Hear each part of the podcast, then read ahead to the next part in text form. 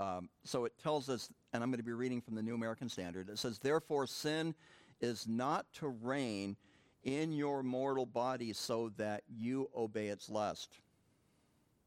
And do not go on presenting the parts of your body to sin as instruments of unrighteousness, but present yourselves to God as those who are alive from the dead, and your body's parts as instruments of righteousness for God.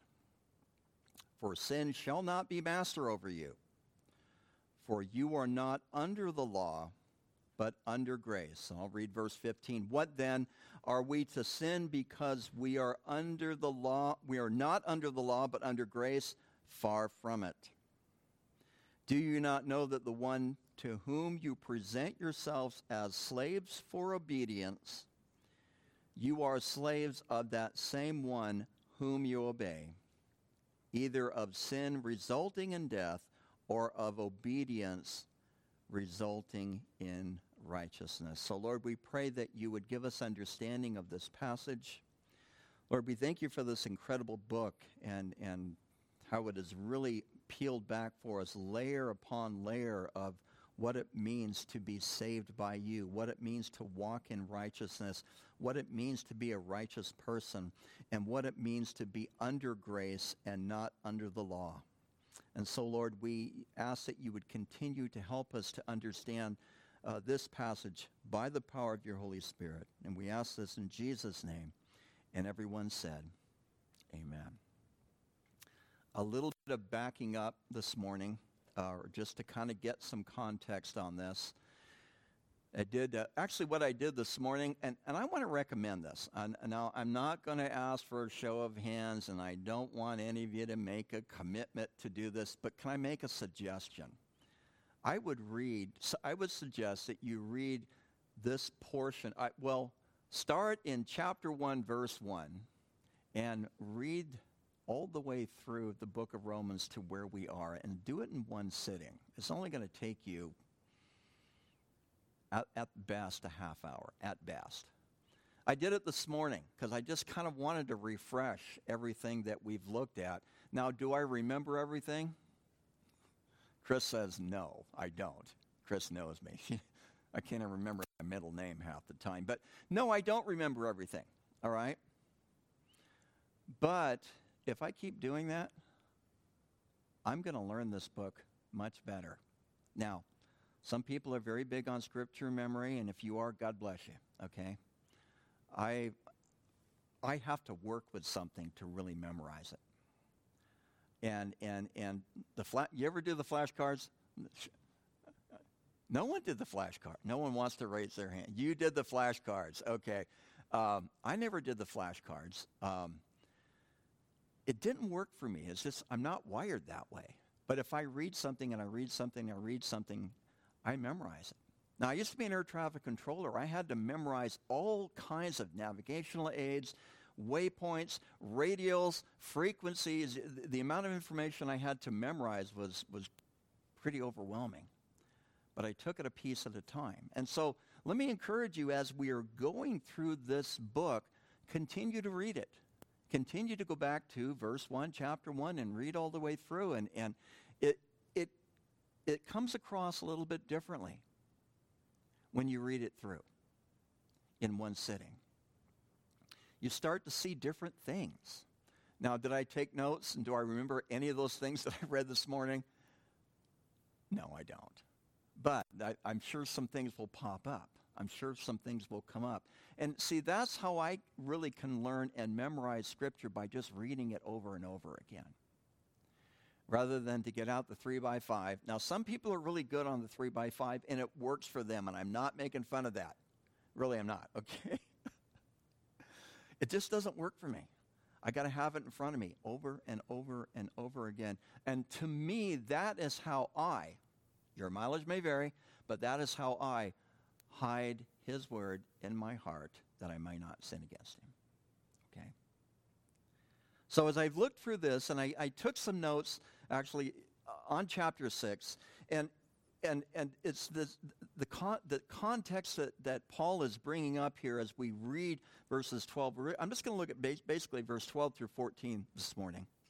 I went into a verse sixteen just for extra credit. But but the, the themes that are being built here, first uh, is that in, in verse two, we died to sin. Okay, we died to sin. So sin no longer has a hold of us because we died to sin. And and then in verse five, Paul tells us that we were joined with Christ in the likeness of his death.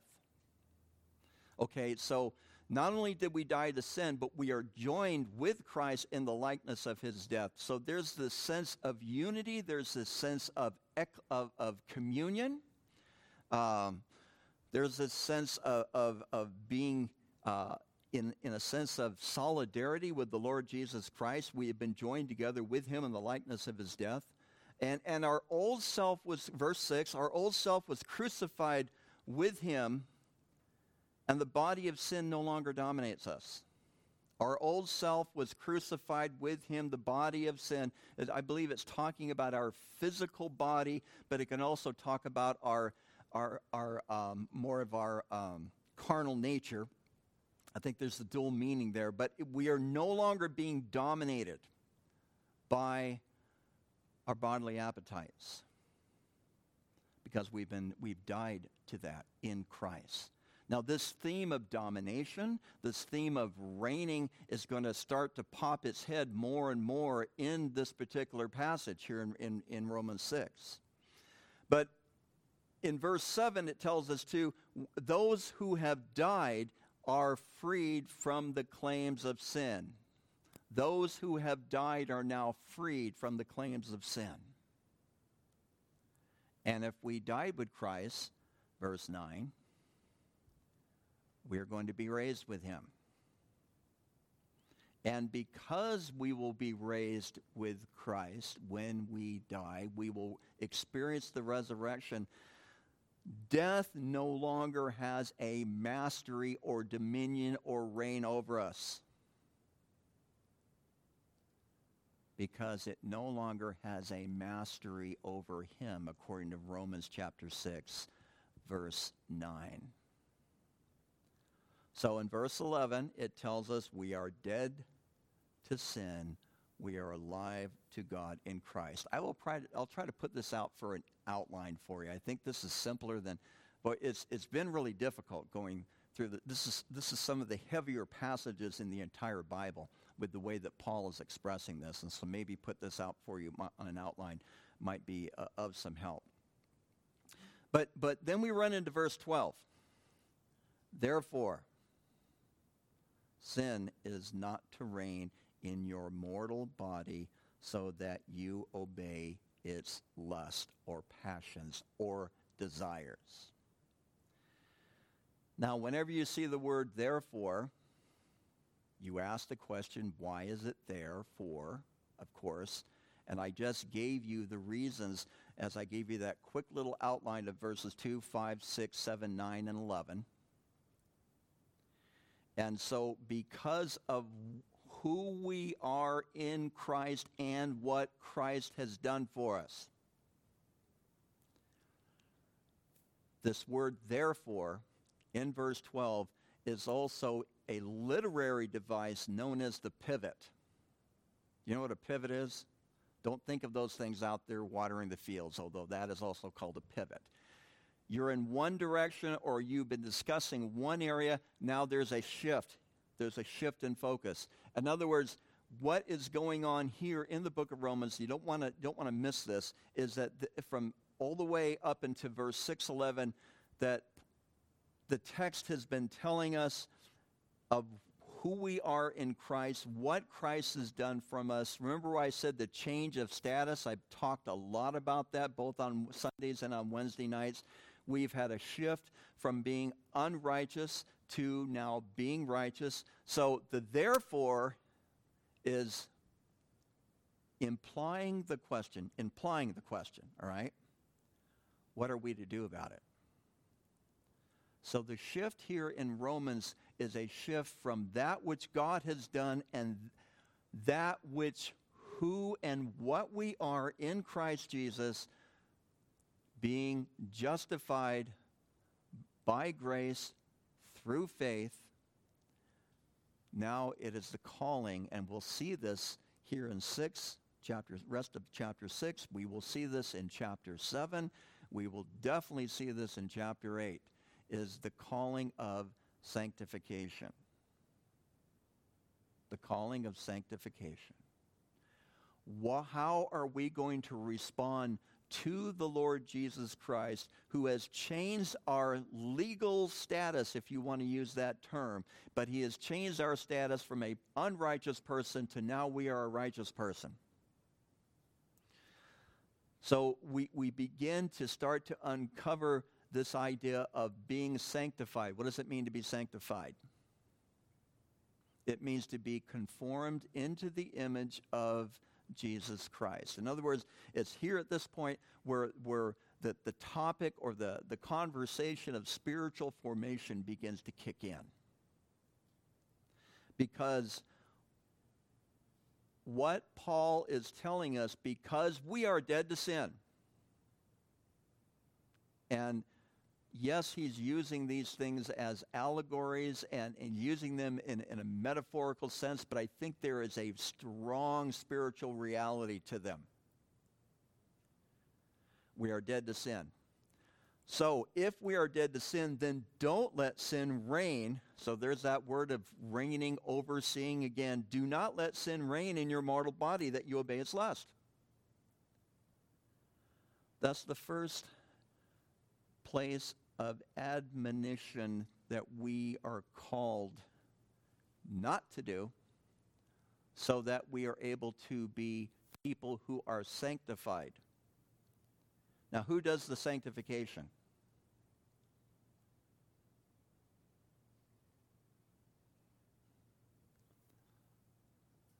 I don't know either. So, uh, no.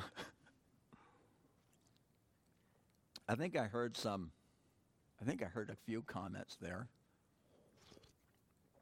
One's water, one's coffee, by the way. Anyway, um,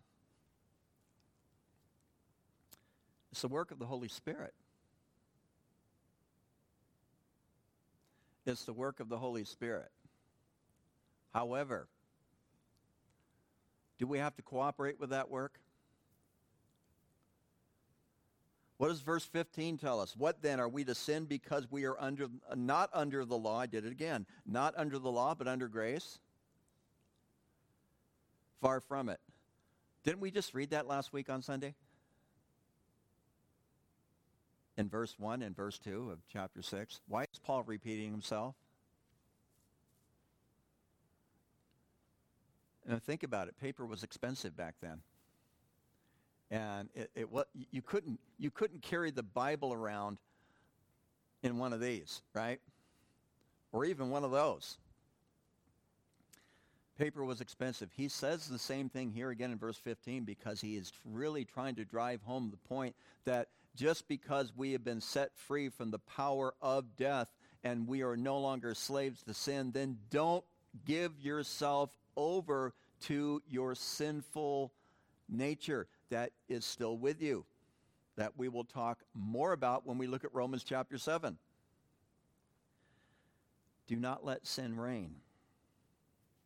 This word reign is interesting because it refers to a king having a reign or a kingdom or having a dominion.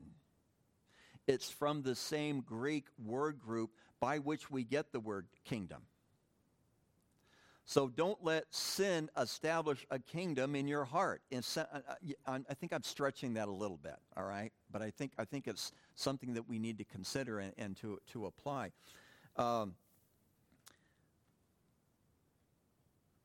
death did not have dominion over Jesus. I already referred to that briefly in verse nine. And therefore, do not let sin have a reign in your heart that you obey your, it says, lust, I believe. The New King James, somebody shouted out to me. I don't have it open in front of me. Lust. Thank you. It says lust. Other translations say the word passion. I think one of the translations says the word desires. Now, this word is the Greek word epithymia, lust.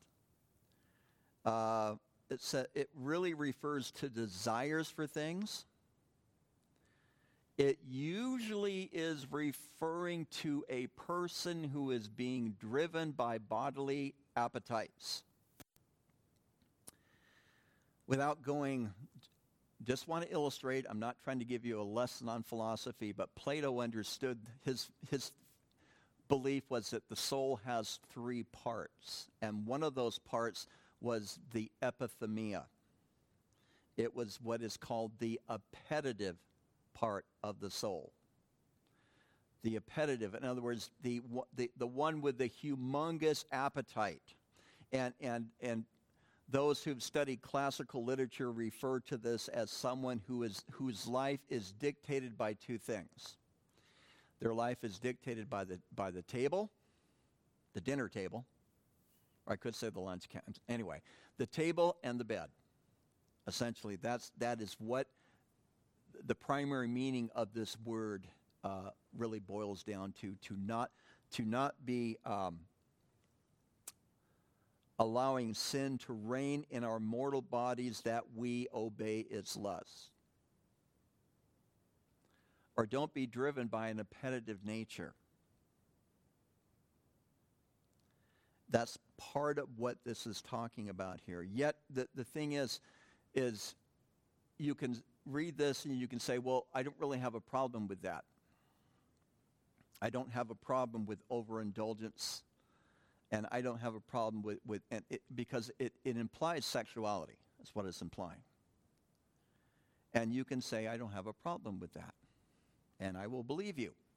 Um, but the thing is that although that is the primary meaning of this word, it is not the only meaning of this word. In the book of Mark chapter four, verse nineteen, Jesus is uh, t- he's teaching the kingdom parables. And he talks about those who fall away. Remember the parable of the four soils. I'm not going to take the time to unpack that. But he talked about one who who uh, who is caught up in the cares of the world. Mark four nineteen, that those who are caught up in the cares of the world, and they are caught up in the deceitfulness of riches and the desires, the epithymia, the desires for other things that enter into a person's heart, and it chokes out the word of God. And therefore they become unfruitful. So it's not always just about the table and the bed. When we read here in verse twelve, to not let sin reign in your mortal physical body. Because in our mortal physical body, do we have other appetites be- besides the two that I just named? Yes. Is your mind a part of your physical body? Yes, it is. Now, I had someone try to explain to me the difference between the soul and the mind, and I didn't really think they really, really quite understood it. But the mind is really a part of the body, and yes, it's integrated with the soul, but part of your mind, part of your body is your mind. What do you think about? What do you think about? Where do your thoughts take you? Do we think it, take every thought captive to the obedience of toward Christ? Or do we think of other things? I don't want to even name them because I don't want to put them in your head, because you'll probably start thinking about them. That's how we work. Do you have a mind that's submitted to the lordship of Jesus Christ, or do you have a mind that is allowing sin to reign in it?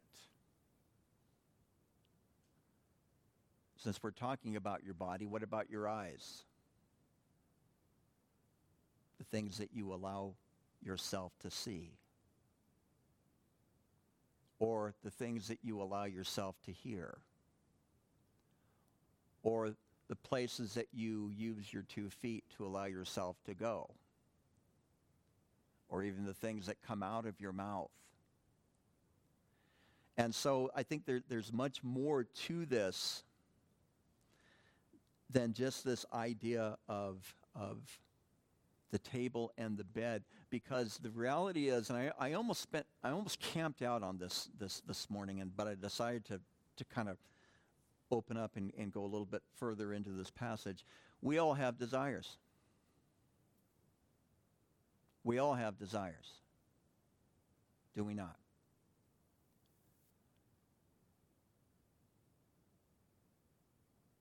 I got to say this carefully. Thank you.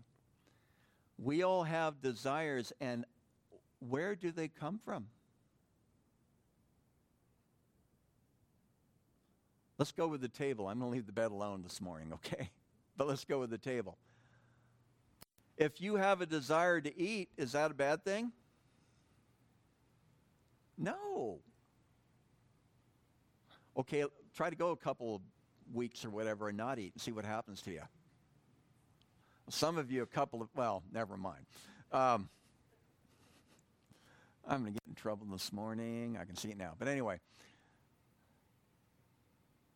God gives us desires. But the thing is, is that we turn those desires into little gods, little idols. I'll get away from food, too. I had a real desire to go in the ministry. I must have been out of my mind. But anyway, I had a real desire to go into pastoral ministry. And, and and and it took years for those doors to open up.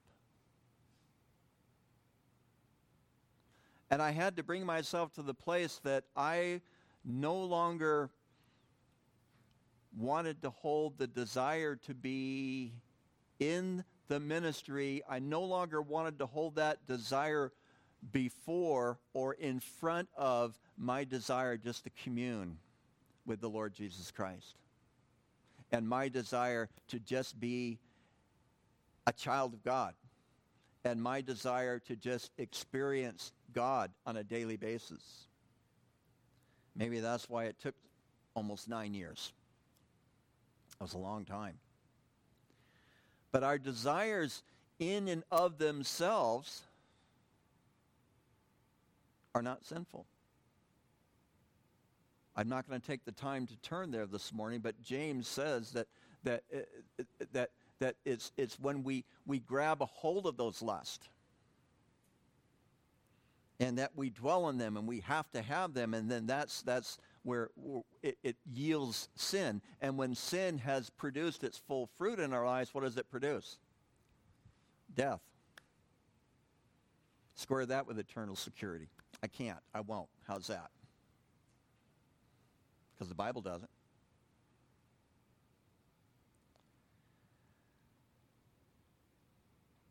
But this is talking about sanctification, and therefore, do not let sin reign in your mortal bodies that you obey its desires, its lust. And, and do not go on presenting the parts of your body to sin as instruments of unrighteousness, but present yourselves to God as those who are alive from the dead, and your body's parts as instruments of righteousness for God. Now, I want to talk a little bit about this idea of presenting, because it's important. And if if um, the same word here that we have in, in verse thirteen, where it talks about do not go on presenting the parts of your body, th- that word is used again in verse sixteen, which to whom you present yourselves as slaves for obedience. And and and so it's an important concept that we want to we want to look at here just a little bit. Uh, it's used in verse thirteen, used in verse sixteen, and also in verse nineteen, which is on the other page of the Bible that I'm using. This word where it talks about presenting yourself, it is in the context of serving another. It's in the context of serving another. Uh, it, it could literally mean to put yourself at someone else's disposal. If you work for somebody and you show up for work tomorrow, you have presented yourself to your boss, your supervisor, whatever the case, maybe you are the, the boss, but you have presented yourself to be available to do whatever the boss wants you to do. Essentially, that, that's part of the context here. But it's also in Hellenistic Judaism, which is Greek language, Jewish culture, all right? In Hellenistic Judaism, it is a technical term in the language of offering a sacrifice to God.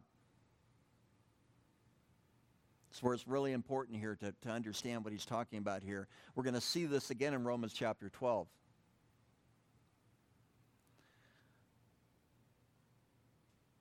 But it's given to us in this idea of a technical term of offering a sacrifice. It could also be used in, in secular Greek of offering a sacrifice to a piece of stone, otherwise known as a false god. Okay.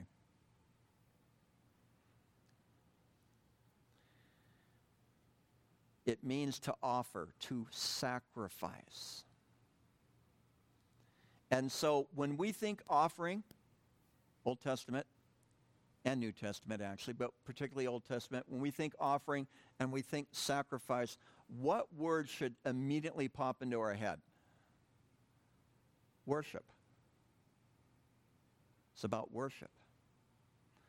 In other words, what Paul is saying here is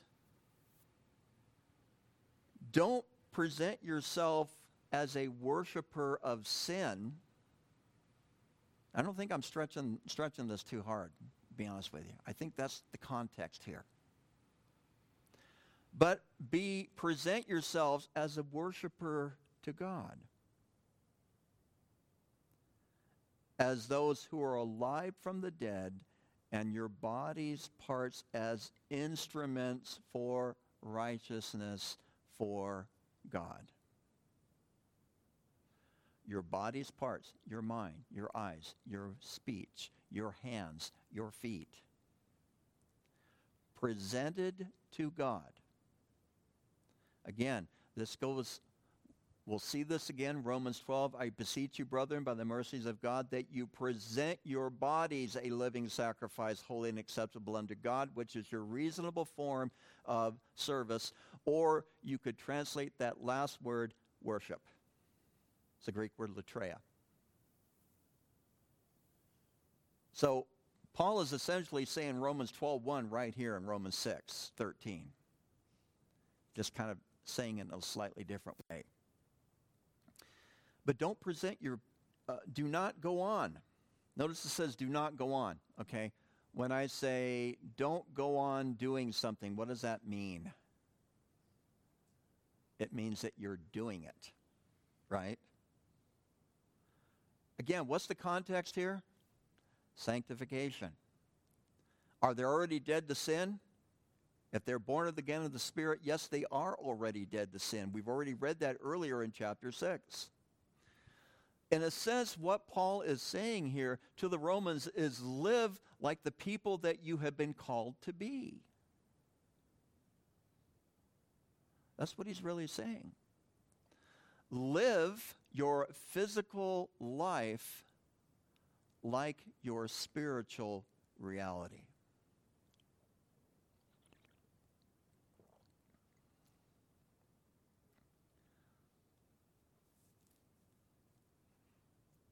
And I, as I thought about that, that, that's a tough one.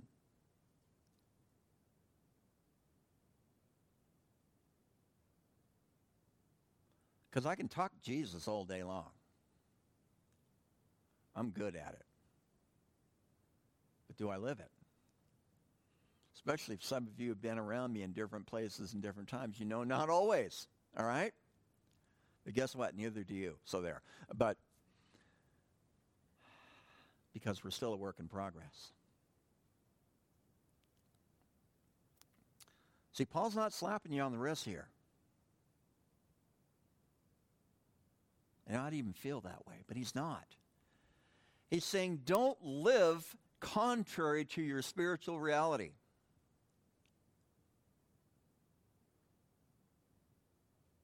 Now, is a spiritual reality a true reality?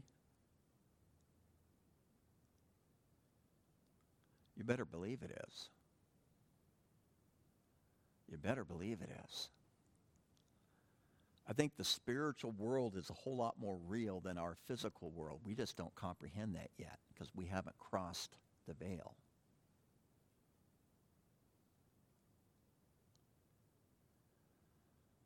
But that's our true reality. That is also our destiny. That is where we're going to end up. I think of heaven a lot lately. I, I don't know. Maybe I'm going to pass. I don't know. I, I think of heaven a lot lately, and I, I, there's so many things about heaven that doesn't make any sense to me. I'm sure you didn't expect to hear that this morning.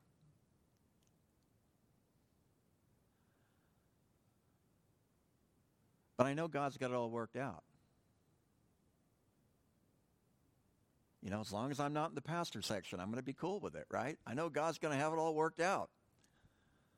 You guys think I'm kidding. I'm not. Trust me. Because that spiritual reality is a whole lot more real than our present physical environment.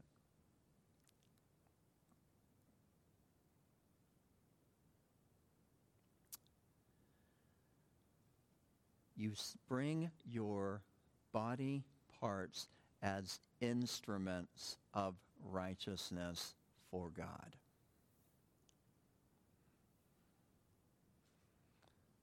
Are you going to mess that up?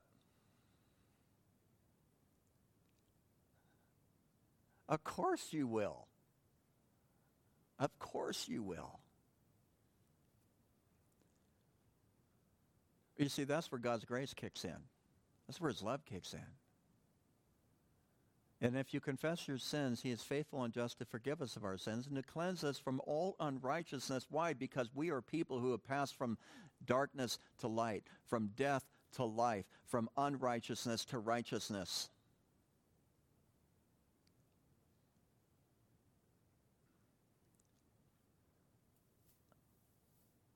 Live like your spiritual reality.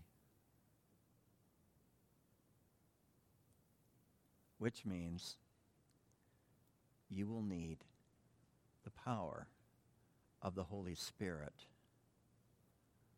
in order to do so.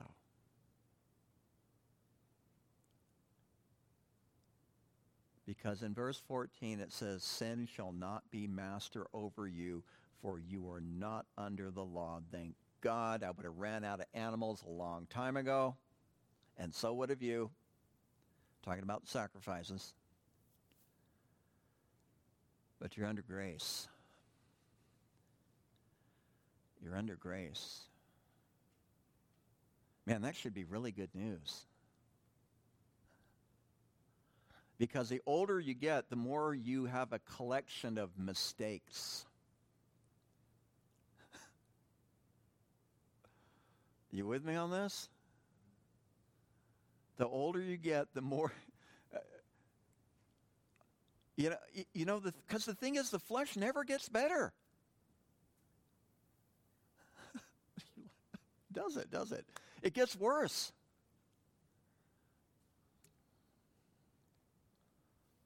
Flesh gets worse.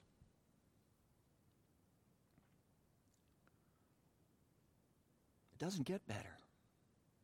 And so the battle between the flesh and the spirit becomes more intense as we get older. I'm more convinced of that. And and I've, I've met too many people that basically want to give up and shut up, basically. Sorry if you don't like that term, but I, it's, they give up on life. They give up and, and, and they no longer even want to engage. So they just clam up.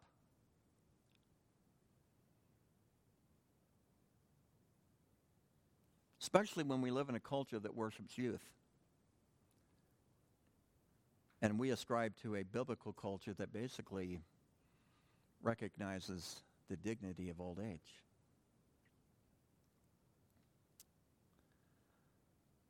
But sin shall not be master over you. It will not have dominion over you, I think one of the translations says. Because we are not under the law, because the law brings death. Romans three twenty, therefore by the deeds of the law no flesh will be justified in God's sight, for by the law is knowledge of sin.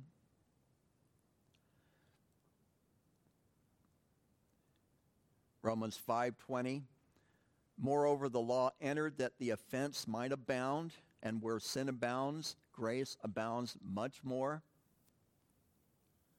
Knowledge of the law brings knowledge of sin, and it also brings responsibility.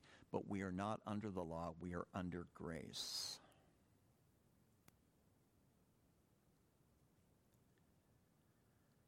And of course, the law was just intended to show us of our need for Jesus, right? You understand that. We've always been saved by grace. We will always be saved by grace. Abraham believed God, and it was accounted unto him as righteousness, right? He believed God before the law was even given, and it was accounted unto him as righteousness before the law was even given. He trusted in God. We are saved by grace through faith. It is a gift of God, not of works, lest any man or woman should boast. And so we have that to hold on to, because we're told not to present our bodies as instruments of unrighteousness, but to present our bodies as instruments of righteousness, but to recognize again that we are under grace, and, and this idea of grace is not only the unmerited favor of God. I'm going to close with this, because I think I've gone too long anyway. Not only the unmerited favor of God, the charis, out of the, which is the Greek word for grace, but the charisma, the results of grace, which we often translate gifts in the Bible. But the gifts are given to us through whom? God the Holy Spirit. And so God the Holy Spirit not only has an unmerited favor toward us, that while we were yet sinners that Christ died for us, but God the Holy Spirit also has an unmerited favor toward us whereby he empowers us to live a life that is pleasing to God. Paul understood this in Galatians chapter two, verse twenty, where he says, I'm crucified with Christ, nevertheless I live, and the life that I now live in the flesh, I live by the power of the Son of God who died and gave himself for me.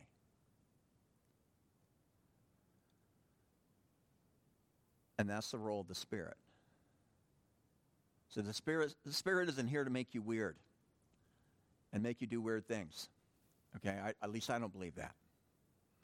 Although I've seen some pretty th- interesting things and different things that I believe the Spirit was all over that I cannot explain. I'm not even going to try. But the Holy Spirit is the one who empowers you to live according to that grace, so that we are able to present our bodies as instruments f- of righteousness for God. And the thing is, is that when we present our bodies as instruments for righteousness, or of righteousness for God, what I have found is that there is no fuller, happier,